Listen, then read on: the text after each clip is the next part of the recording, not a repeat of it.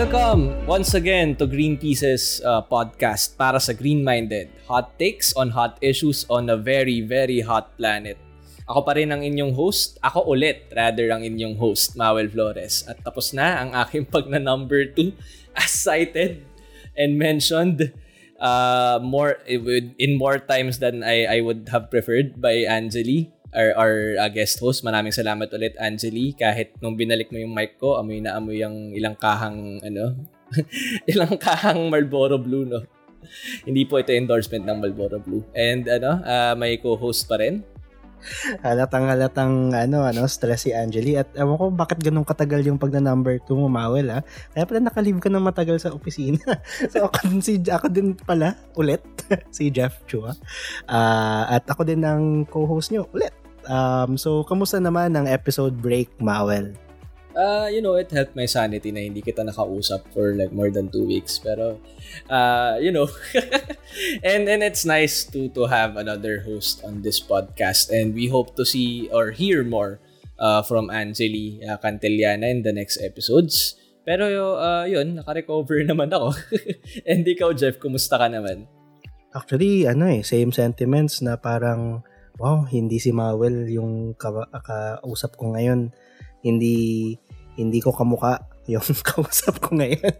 um, at mabuti naman naka-recover ka na doon, no? Uh, at saka nakakatuwa na uh, minimension mo yung sanity break uh, for for your uh, episode break kasi yun din ang pag-uusapan uh, natin dito, 'di ba? Uh, alam mo naman malapit na ang holidays at sigurado marami sa atin ang excited nang magpahinga sa sa bahay, sa mga probinsya natin uh, with our uh, families after not just one really rough year but actually a really rough two years, no?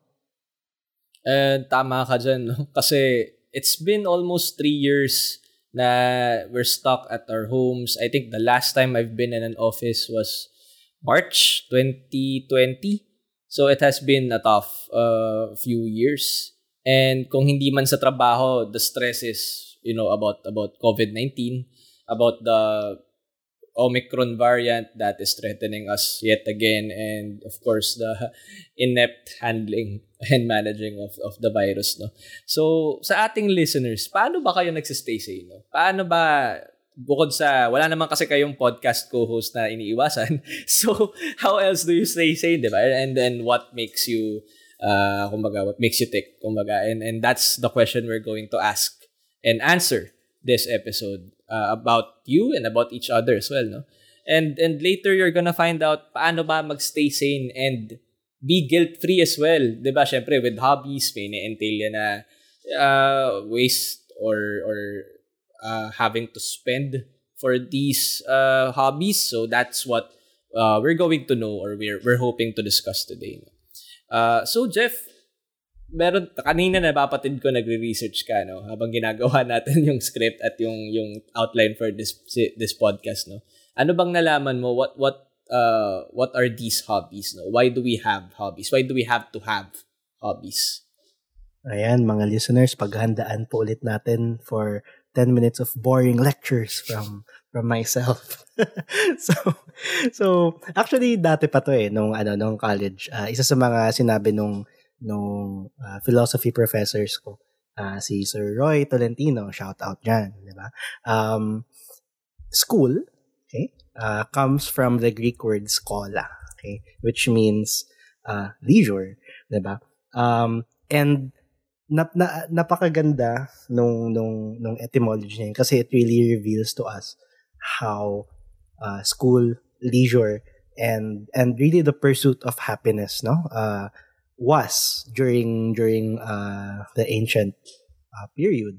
And siguro yung key insight talaga dun is really one is able to pursue leisurely activities and you know the pleasures that go along with them because they were free to do so. Hindi sila slaves, 'di ba? Um, malaya silang pwedeng gumawa ng kahit ano nagpapasaya sa kanila, 'di ba? And in this sense, pursuing a hobby carries some privilege And well, it's not a bad thing, right? But it always helps to know one's own position and place. Kapag nalalaman natin na na yung hobby natin ay nandyan lang because we actually have time to do it. And we actually have well the capital to do it. Yun yung yun yung kumbaga buod ng ng hobby. And usually this dimension of having a hobby gets lost in translation because masaya tayo. Actually the word hobby comes from this 16th century item called the hobin H O B Y N. Alam mo yung mga yung mga wooden horses na nakikita natin sa cartoons, uh, yun yung tawag ng habin. And eventually, that evo- that word evolved into uh, to refer to something that is uh, pleasurable, uh, into leisure, something one does to achieve happiness and self-fulfillment. And in our more contemporary language, no, to kill time.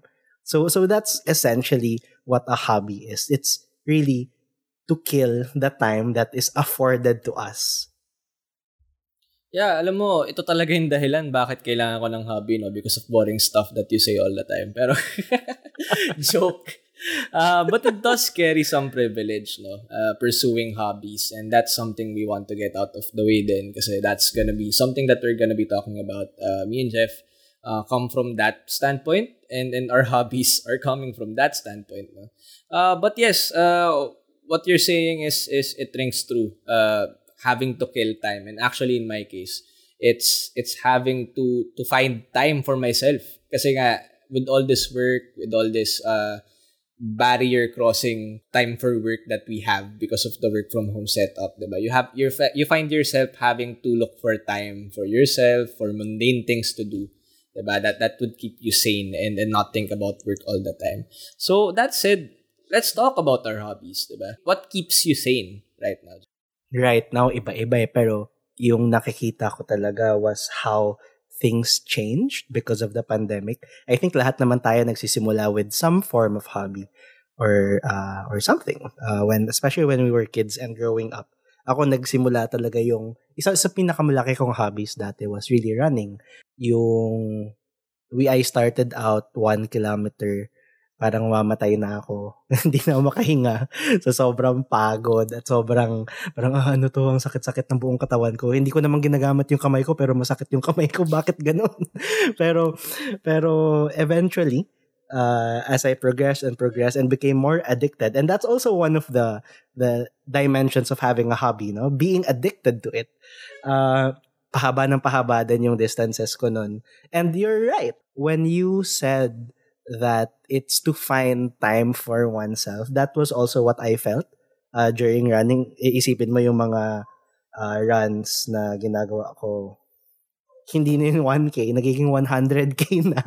And it's it's hours on end outside. And the, these are in the trails. So you're completely left alone in the middle of the forest with the rain in front of your face, pelting your your skin no? And yung chafing mo sa kung saan-saan ang sakit na dahil basang-basa ka na, pero may 20 kilometers to go ka pa. Tapos hindi mo na alam na gagawin mo kung iiyak ka ba o matutulog. pero, pero in that moment, there's this weird feeling of being with yourself. Alam mo yan, na parang um, walang ibang tao sa paligid mo kundi sarili mo.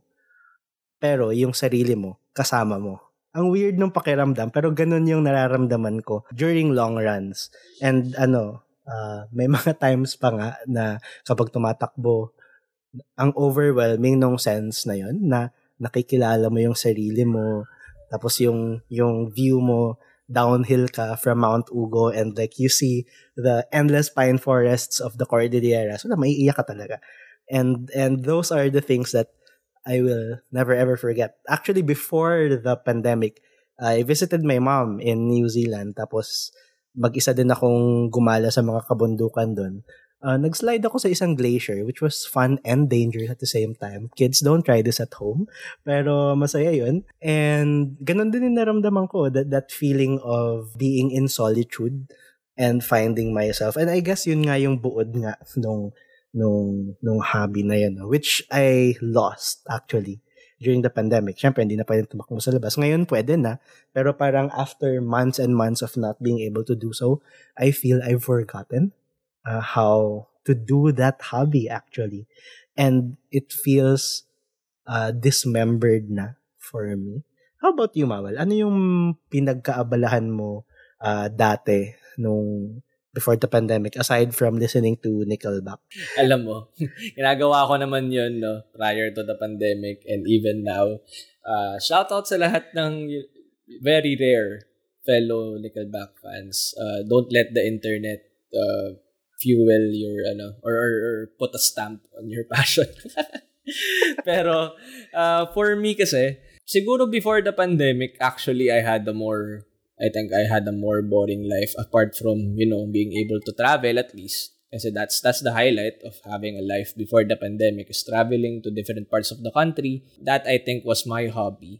And then aside from that, I was just playing like PC games, diba? Uh, it's the usual. Like ako, I play NBA uh, on my laptop, and and that's that's what made up my days after uh, yung mga ano after na work kung meron akong time after work, 'di ba?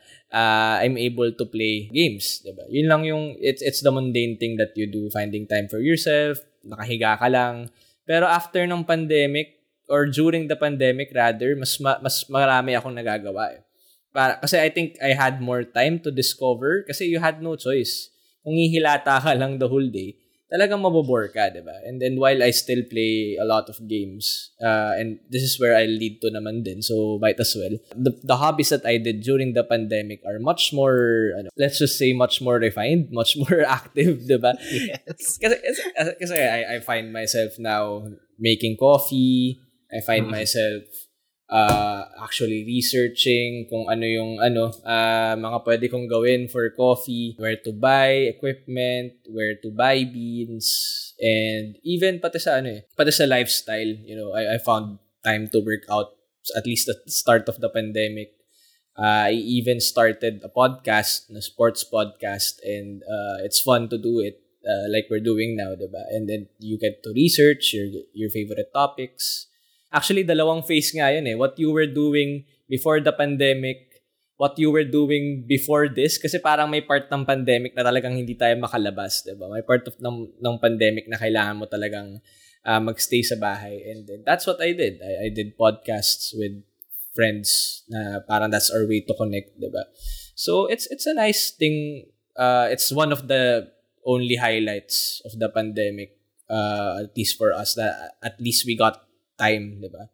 To to find hobbies. And yet, ito nga, we're still kind of burned out from from work. We have uh, more time now dedicated to work than our personal lives. Uh, which is ironic dahil work from home nga yung setup natin ngayon. So, it's something na maganda nga i-discuss. No? So, Jeff, what are you doing now? 'Di ba? You you told us about yung hobby mo kanina before the pandemic that you were running ganyan and I've all I've already sort of led you into that that question na ano ba yung ginagawa mo ngayon during the pandemic? What what keeps you sane? Actually, yung hobby ko ngayon, pagiging hopeless sa mundo eh. Joke lang. Bawal mga sad boys dito. Sorry. So, yung hobby ko ngayong pandemic, actually hindi naman talaga siya nagbago eh. Siguro yung for, in terms of how yung buod nung, nung running because it wasn't really the fitness part of running that I got addicted to. It was really the feeling of being with oneself comfortably. Yun talaga yung naging drug ko, kumbaga, sa ano na yun, sa sa hobby na yun. And increasingly, I needed that more and more as work crept itself into my life more and more as well. No, na parang kina parang hinanap ko talaga yung ano, yung part na yun ng ng buhay ko na pwede kong ma-reclaim as my own kasi yun yung naramdaman ko din um, before that eh. Uh, before the running, before everything na kailangan kong ma-reclaim yung kumaga autonomy ko bilang tao, ganun. Para, para masabi ko na, oh, okay, creative, uh, may sariling sense of self pa rin ako, ganun. Kinabahan ako nung pandemic na baka mawala yun. So, I got into, uh, I, I resurrected uh, an old lesson from, ano, from uh, one of my courses dati, Japanese philosophy. And the professor uh, ko dati si Anton Sevilla. Um, some of your some of the listeners here na nag-Ateneo might know him as well. Uh, he taught us how to do zazen, okay? Uh, which literally translates to just sitting. Okay? Uupo ka lang. Literal, uupo ka lang. Pipikit mo mata mo. Uh, tapos usually yung mga iniisip ng mga tao is ano no, um, parang kapag Buddhist, Buddhist yan, let go, let go, let go of desires, ganun. Tapos ang ganda nung sinabi ni Professor ano, uh, Sevilla nun. Sabi niya na, okay, kung na-let go mo na nga yung lahat ng bagay na yun, paano mo i-let go yung desire mo of letting go of things? Pero ako, wow, medyo mind blown ako doon. Alam mo yun? Pero ako, oh my God, oo nga pala. So, so tinry namin yun. Um, five minutes. Sobrang, sobrang hirap ng five minutes na umupo. Um, na, wala, na, na literal hindi mo susubukan mag-let go. Hahayaan mo lang maging. Ang labo, no? Ang hirap i-explain. Pero uupo ka lang in your most comfortable position. Of course, may prescribed position, pero may ano din, may uh, parang kung ano yung comfortable. Especially if you're starting. Um, uupo ka lang, tapos hayaan mo lang. Hayaan mo lang ang mga bagay-bagay na mangyayari sa'yo. Mga naririnig mo, ganun. I swear, 5 minutes feels like 30. Ang tagal-tagal-tagal talaga niya. Pero as you as you get into the practice more and more, you learn how to again to come back to that analogy kanina sa running. You you you learn how to be with yourself more and more again. And feeling ko yun yung ano eh, yun yung yun yung um, naging na-reclaim ko during during the the uh, the pandemic. Alam mo may sense of fulfillment din doon eh, no? Pag nagawa mo siya. Kasi pag nagawa mo siya, you get to say, Zazen! oh, you're you're able to say weird foreign words that no one will ever understand ever. So yes. Hindi mo ba nag-gets so, yung joke ko? Like, huh? Zazen! Alam mo, kota ka na sa pagiging corny, Mawel. Sorry. Ganda-ganda na ata kapag umaga, no? Hindi pa warmed up yung mga jokes. Oo nga, first time natin mag uh, record in the afternoon. So, yes. continue. So, so ayun. Pero on to more hedonistic pursuits. Uh, naging, actually before pandemic pa lang, um, naging into it na rin ako. Pero whiskey. Okay? So, it's a very, it's a, it's a, it's a huge world um, kapag na kapag na natikman mo na yung utter diversity of flavors ng whiskey. Ikaw, Mabel, di ba? Na, na, na, na-try mo na rin, di ba? Nung pinatik, ano ba yung pinatik? Kalimutan ko na mga napatikim ko sa yung whiskey. Pero, pero nung, nung natikman mo, nakita mo how different they were. Hindi right? ko matatandaan yun, Jeff, yung mga pangalan nila kasi those are very foreign names. but, but I remember, I, I remember that you were, uh, making me taste Irish whiskeys, tama ba? And and uh, you were telling me that they were made from grains, so that was a good good thing to learn. It's it's not it's not the the most exciting thing to learn, but it's a good thing to learn. it gets more exciting when you taste it, right? Pero yeah, diba? It, kasi it, parang ano, parang na na-feed yung pagiging yung tendency me to be nerdy about stuff. Kasi mm. parang oh ganun pala yung lasa nito kasi may may effect yung maturation ng wood uh, may effect yung time may, even may effect yung lupa na na na pinaplant nung ano nung nung grains na gamit yung whiskey. So literally you're really tasting the landscape no? And and siguro to smoothly segue to climate change it's also one of the things that are gravely threatened right now because of because of the rising temperatures uh, in our planet no? So so and we will discuss naman then later how how these kinds of hobbies can be more sustainable. Pero ayun i guess it's also the same uh, since na mention mo yung coffee kanina um, na you, you you you can taste the landscape and there's a certain sense of fulfillment in trying to explore and know more about coffee. And ayun, uh, kapapasok mo lang din sa coffee kahit may acid reflux ka, tuloy ka pa rin ng tuloy. Uh, pero ayun, uh, ikaw Mawel, uh, paano ka pumasok sa sa coffee hobby uh, ngayong pandemic? Uh, well, uh, how I got into it, well firstly, uh, I think may I, I saw a story ng isang friend no. Uh, hindi ko na siya papangalanan pero siya yung nagbenta sa akin ng Comandante Grinder which I will talk about later.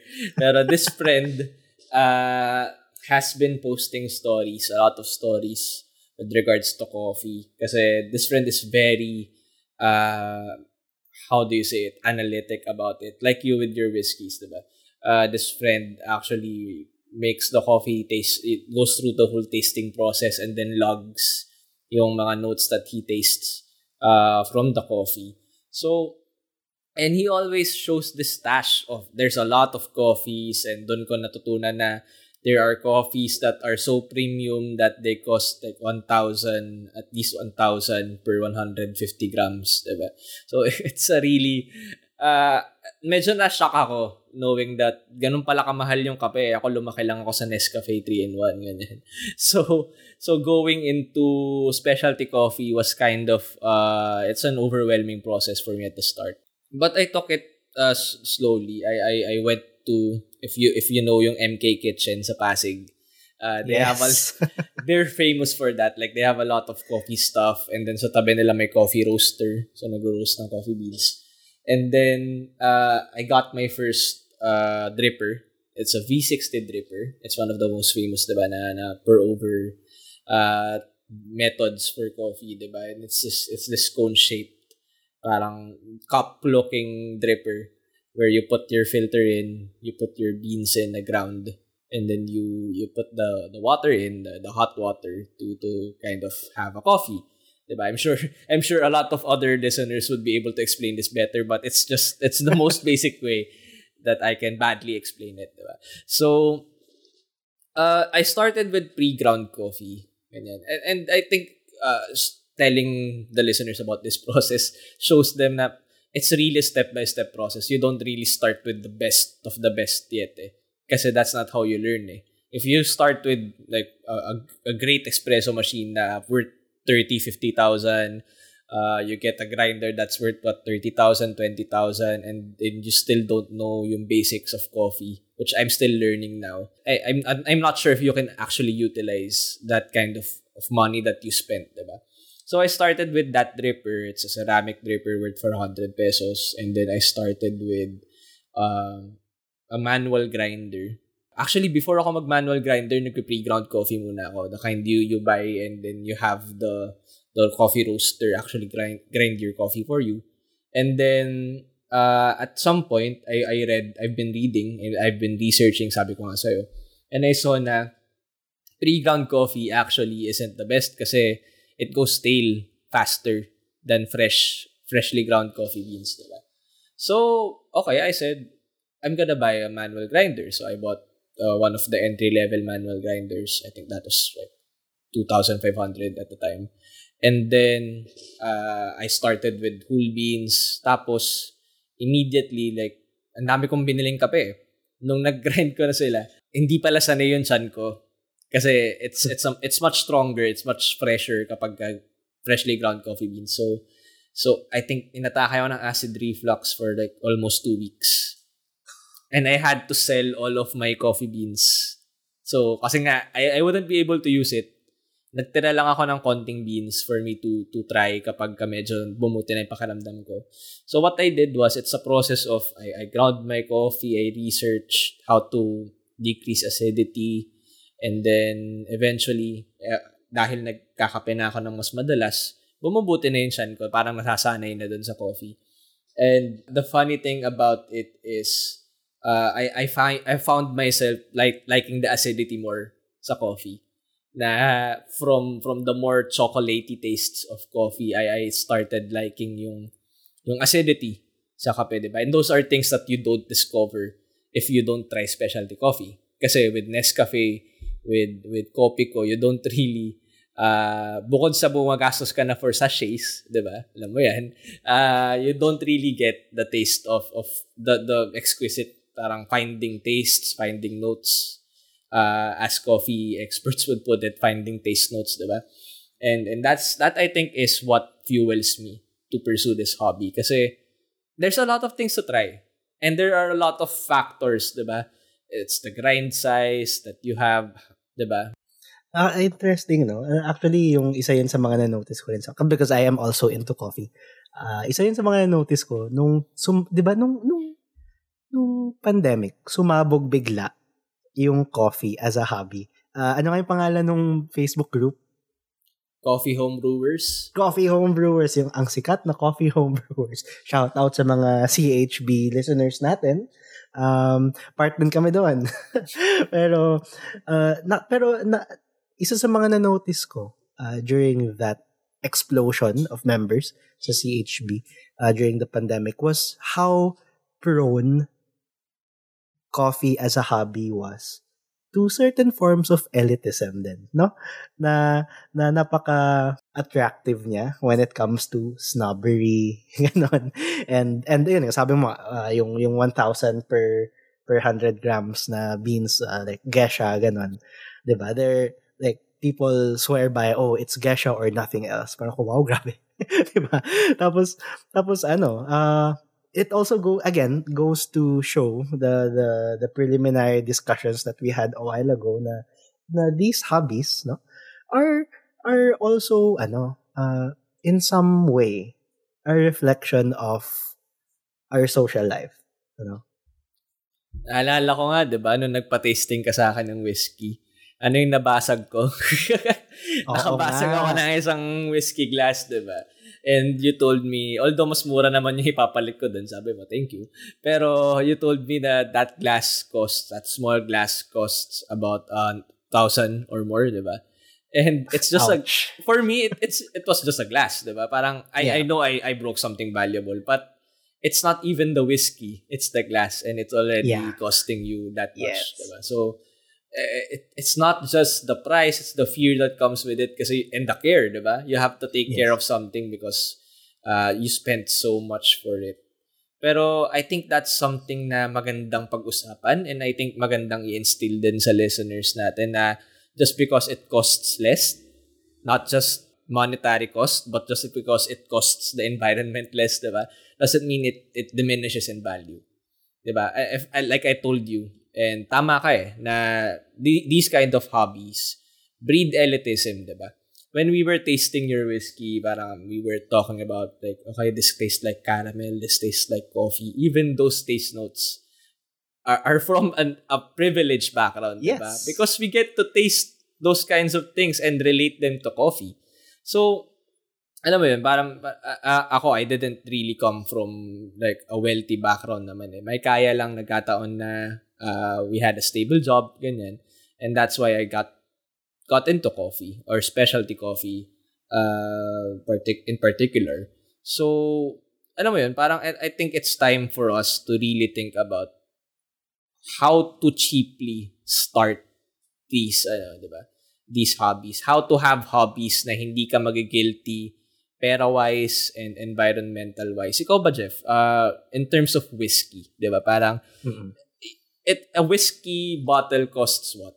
2,000, 3,000. Parang even more? Even yeah. more, 'di ba? Parang do you, are you are you thinking about more sustainable alternatives or meron bang cheaper alternatives if if someone wants to start that? Very very interesting question. Yeah. Uh, isa sa mga isa sa mga endless debates 'yan sa whiskey. And 'di ba, if coffee is already a hobby that can breed a certain kind of of snobbery, lalo na sa whiskey, 'di ba? Kasi parang mas mas ano siya, mas matawag na to, mas mas mahirap siyang abutin minsan, 'di ba? Kaya I think really the first step in trying to be more sustainable is really a mindset shift. Eh. The, and that mindset shift consists in being okay where people start their hobbies. Okay? Napakahirap i-instill yan kapag naka naka nakatikim ka na ng wow, napakasarap nito, lasa ng Christmas cake, ganyan, ganyan. Tapos gusto mong i-impart sa mga tao yung ganong lasa. Uh, tapos sabihin nila, eh, lasang kape lang naman to. Eh, lasang alak na naman to. Uh, our gut reaction would be to say, no, hindi. Kasi, ano, ganito yung process niya. Hindi, hindi. I think we need to tone down our own uh, perceptions on how valuable our hobbies are. I think that is the essential first step sa pagiging sustainable actually because it opens up the entire discussion on okay, ano yung affordable, 'di ba? Uh, ano yung pwedeng pwedeng maging mas uh, cost effective not just as an end user, uh, as a product user or a consumer, no?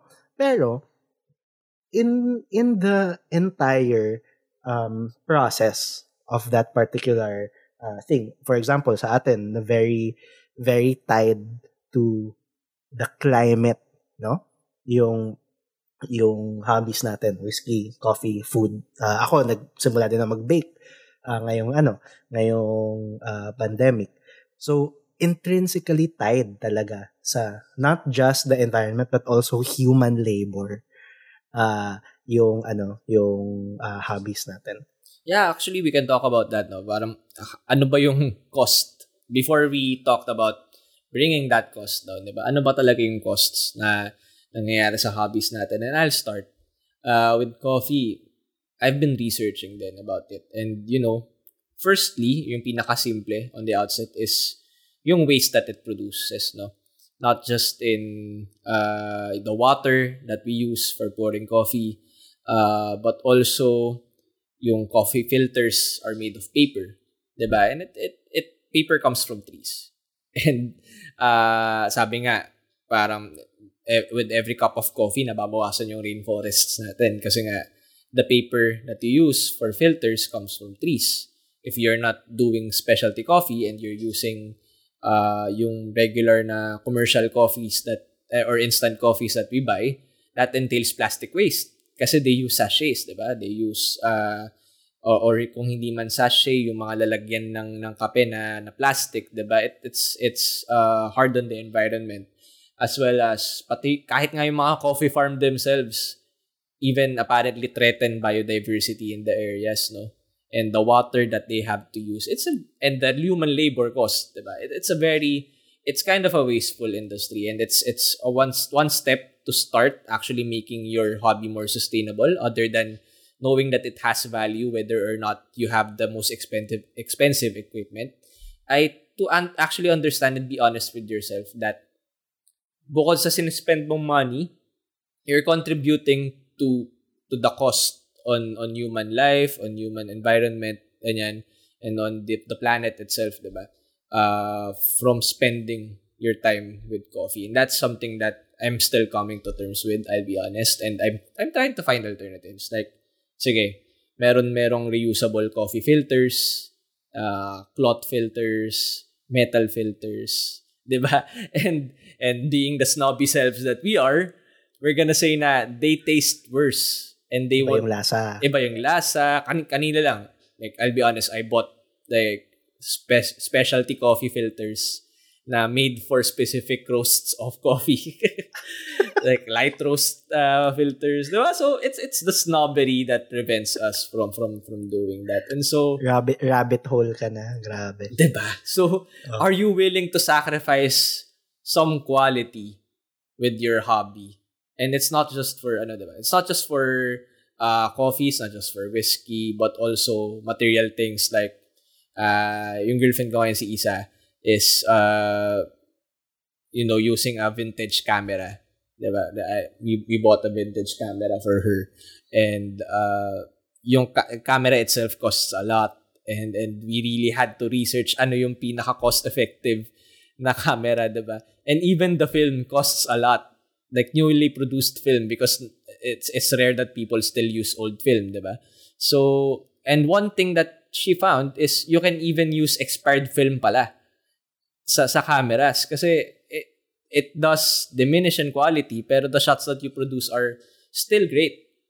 'Di ba? And maybe even yung pagka-expire ng film also contributes to yung itsura ng shot mo, 'di ba? So, you know, there are things that you can do to offset yung cost ng hobby mo and it's just if you're already privileged enough to do that hobby, then maybe you're also privileged enough to find ways to to make your your your hobby more cost effective. Yung yun yung mahirap kapag food ano kasi uh, you're a few degrees away from the actual producers of of the of the thing that you like. For example, whiskey, uh, sabihin natin scotch, 'di ba? Uh, single malt, uh, sabihin natin galing sa um, anong sikat na ano na Glenfiddich sabihin natin, 'di ba? Very uh, iconic, alam mo lahat. Oh, Glenfiddich is in uh, Speyside in Scotland. And that's how many thousands of miles away from here. 'Di ba? What we are exposed to is the brand, uh, is the actual liquid. Pero do we ever get exposed to the farmers? 'Di ba? Uh, do we ever get exposed to the not the owners of the brand, but the actual people who run the distillery and make uh, the whiskey, 'di ba? So so and and it's and it's the same with uh with coffee, no? Na parang na parang uh, we're a few degrees away from the actual makers of of the beans, uh, yung mga taong nag take care nung nung mga beans, 'di ba? And siguro that's also a product of our our very consumeristic culture, no? Na parang uh, we are necessarily dismembered and separated from the actual producers of ano of these things that we actually love. And what more to to to encapsulate that than the single use plastic diba and the sachet culture and economy that we have. Uh, halimbawa uh, since na mention mo kanya Nescafe ng Nestle. Nestle we're watching you. Okay so so bumaba kaya ng SUP niyo okay?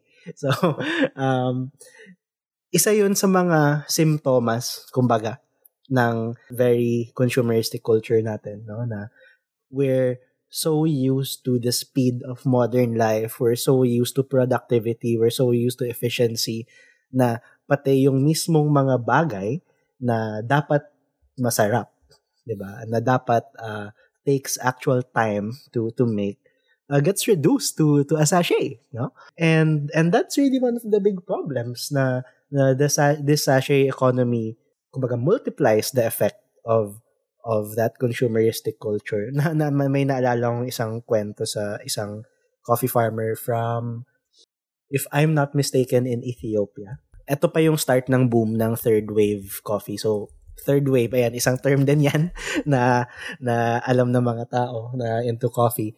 Pero for the longest time, hindi pala natitikman ng mga farmers yung coffee nila. So, may isa, ibang mga roasters na pumunta doon sa farmers at uh, sila nag-roast uh, according to yung uh, very specific uh, methods. Tapos, pinatikim nila sa, ano, sa farmer. Tapos, yung farmer umiyak. Kasi, hindi nila uh, na-realize na ganun pala pwede kasarap yung kape nila. And, and that's a cursory tale for us na when we do have these hobbies, uh, we enjoy them, yes. Pero, natikman na ba talaga to ng mga actual producers ng mga uh, hobbies natin? And I guess that's really the call, no? And it may feel overwhelming and it may feel uh, that the industry is too big, mahirap to make a dent. Pero actually, it can start very small eh.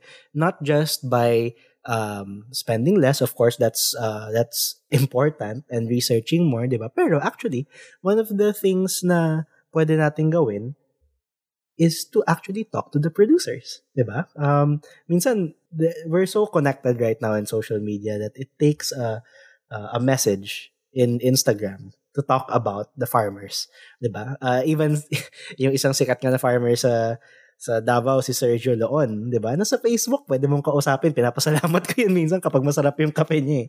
So so ayun, it can start from there, no? And and it it is a, a task that we have, a responsibility that we have to build that sense of uh, connectedness to the actual things that we love, not just from a from a level of a hobby, no, but from a level of sustainability. Yeah, and and it's always a process. You know, that's one thing that everyone should acknowledge. Uh, when when something like, let's say, a vape pen, diba? or or even uh, a work of art, diba? or or something that you read or a book, diba? It's always a process that comes from a producer, and I think that's the best way to actually find value in your hobby and in the things that you buy is that you know where it's coming from. No? And that's the beauty then of coffee as a, as a hobby, di ba? Kasi at least coffee is single origin usually. Yung specialty coffee is single origin, di ba? you know where it's coming from. You know, you know which part of the world or which part of, of the country it's coming from, which farmer, and then you you get to track it from production to roasting to actual packaging, diba? And that's something that maganda ring impart is that there are always local counterparts to it. No, no matter how you, you think that everything is just from the different part of the world and it makes you feel less proud to be a Filipino. And this is not even a Pinoy pride thing. This is a sustainability thing, 'di ba? Sourcing from your own local industries reduces your carbon footprint. Wala nang eroplano na kailangan mag-deliver sa'yo ng, ng ano mo, 'di ba, ng resources mo. And especially in the pandemic, it's very important to support our local businesses, 'di ba? It's very important to try to search sa Batangas if there are people who are producing very quality, great quality Barako coffee that you can try in the morning. At Barako coffee, when done right, is a very good uh, coffee to have. It it's it tastes it's specialty coffee in a sense that it's very cheap compared to international uh, or internationally produced coffee. 'Di ba? So, alam mo 'yun, if if people from Ethiopia, people from let's say Colombia are producing great coffee, we can also produce great coffee.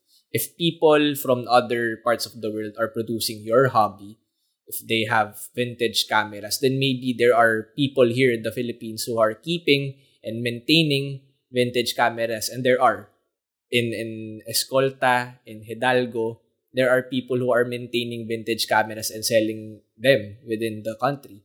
So it's not just reducing your carbon footprint, reducing your cost on the environment, reducing the labor cost. It also helps you support yung mga nagsa-struggle nating mga kababayan.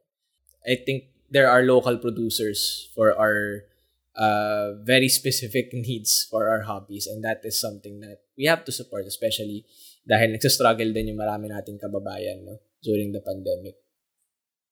And interesting yung sinabi mo about local. No? Pero pa, yung, I guess, one of the things that some of our listeners and our supporters are having trouble with is how do we confront the bigger uh, companies, no? How do we confront the the the bigger players in the global industry? For example, na-mention natin ilang beses na Nestle, di ba? Uh, 3-in-1. If I'm not mistaken, before the Marcos period, uh, before the dictatorship, we were the largest producer of coffee just after Brazil in the world. In the world. And uh, because of privatization, because of the entry of ano, uh, big FMCG companies, and because of the entry of middlemen that continually oppress our farmers from Bukidnon, 'di ba? It perpetuates the system, 'di ba?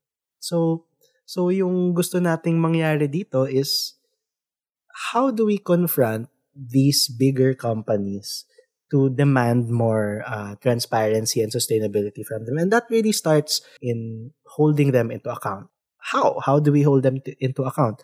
There are a lot of petitions in the internet. Greenpeace has a lot of petitions um, in support for uh, single-use plastic bans, uh, in support for making big companies like e-commerce companies, uh, Lazada and Shopee to be more uh, sustainable and accountable for the the waste they produce and the bigger corporate players, Shell and Nestle, to own up to the injustice that they cause in the global economy and with, which really affects the most vulnerable sectors of our society uh, since they always bear the brunt of the of the worst no of of climate change. So i guess yun din yung isa sa mga final words din natin sa episode na to parang okay hobbies are really good but at the same time we shouldn't forget where these hobbies come from and how do we make these hobbies more accountable? Uh, how do we make these hobbies more sustainable? And how do we maintain our own happiness while maintaining the well-being and dignity of the people who actually produce uh, what we love? Yeah exactly. Hobbies are what we love diba? Pero when our hobbies are contributing to something much much bigger than us that are affecting uh, in the smallest sense the people we love our immediate families diba uh, is that something that we want to support wholeheartedly or is that something that we have to be honest and aware about and it's something that we have to fight, diba? If if anything, let's fight for for clean hobbies, diba? Let's fight for our hobbies in a way na hindi porke we're, we're calling for more sustainable alternatives, we're taking your hobbies away from you or we're taking hobbies away from other people. It's that we just want you, us, everyone to have cleaner hobbies. We, we want guilt-free hobbies, diba? because what's the use of pursuing happiness if you're gonna be guilty about it afterwards? And if you're not guilty about it, then do you even care about about the world that you're stepping on, diba? And on that note, Jeff, maraming salamat ulit sa isa na namang episode natin ng Para sa Green Minded. Salamat ulit sa lahat ng nakinig sa atin. You know, uh, I said kanina, supporting local businesses is very crucial nowadays and it's actually a crucial step also in enabling a genuine green and just recovery from the pandemic. So if you'd like to join our calls and learn more about this, Follow us on Facebook, Instagram, and TikTok at GreenpeacePH and on Twitter at GPPH. So follow nyo na rin ang Buhat Buhay, an online community seeking help to uplift Filipino lives by supporting local businesses and promoting sustainability. They're on Facebook at Buhat, Buhat Buhay PH. Uh, Jeff? Yeah, and if you like to support our campaign for more sustainable zero waste business practices and zero waste living in general. Uh, we have a couple of petitions uh, online uh, to support the SUP ban uh, law that's currently being uh, debated uh, in in the halls of our government, and also to make more to make Lazada and Shopee and other e-commerce players in this country more accountable and sustainable. We also have a, pet- a running petition uh, under Bataris, uh, which is a petition platform by Greenpeace. Uh, you can visit it in bataris.com. Makita nyo doon lahat ng mga uh, kaakibat na mga uh, petitions that involve everything about the environment. And of course, uh, please go to the the e-commerce uh, petition and we would really love your support if you believe in these things that we would want the biggest companies of the world to be more sustainable. Uh, and muli, ako si Jeff Chua. At ako naman, Mawel Flores, na hopefully maayos na yun siya. and that is it for this week. Stay informed, stay active, stay green. Maraming maraming salamat.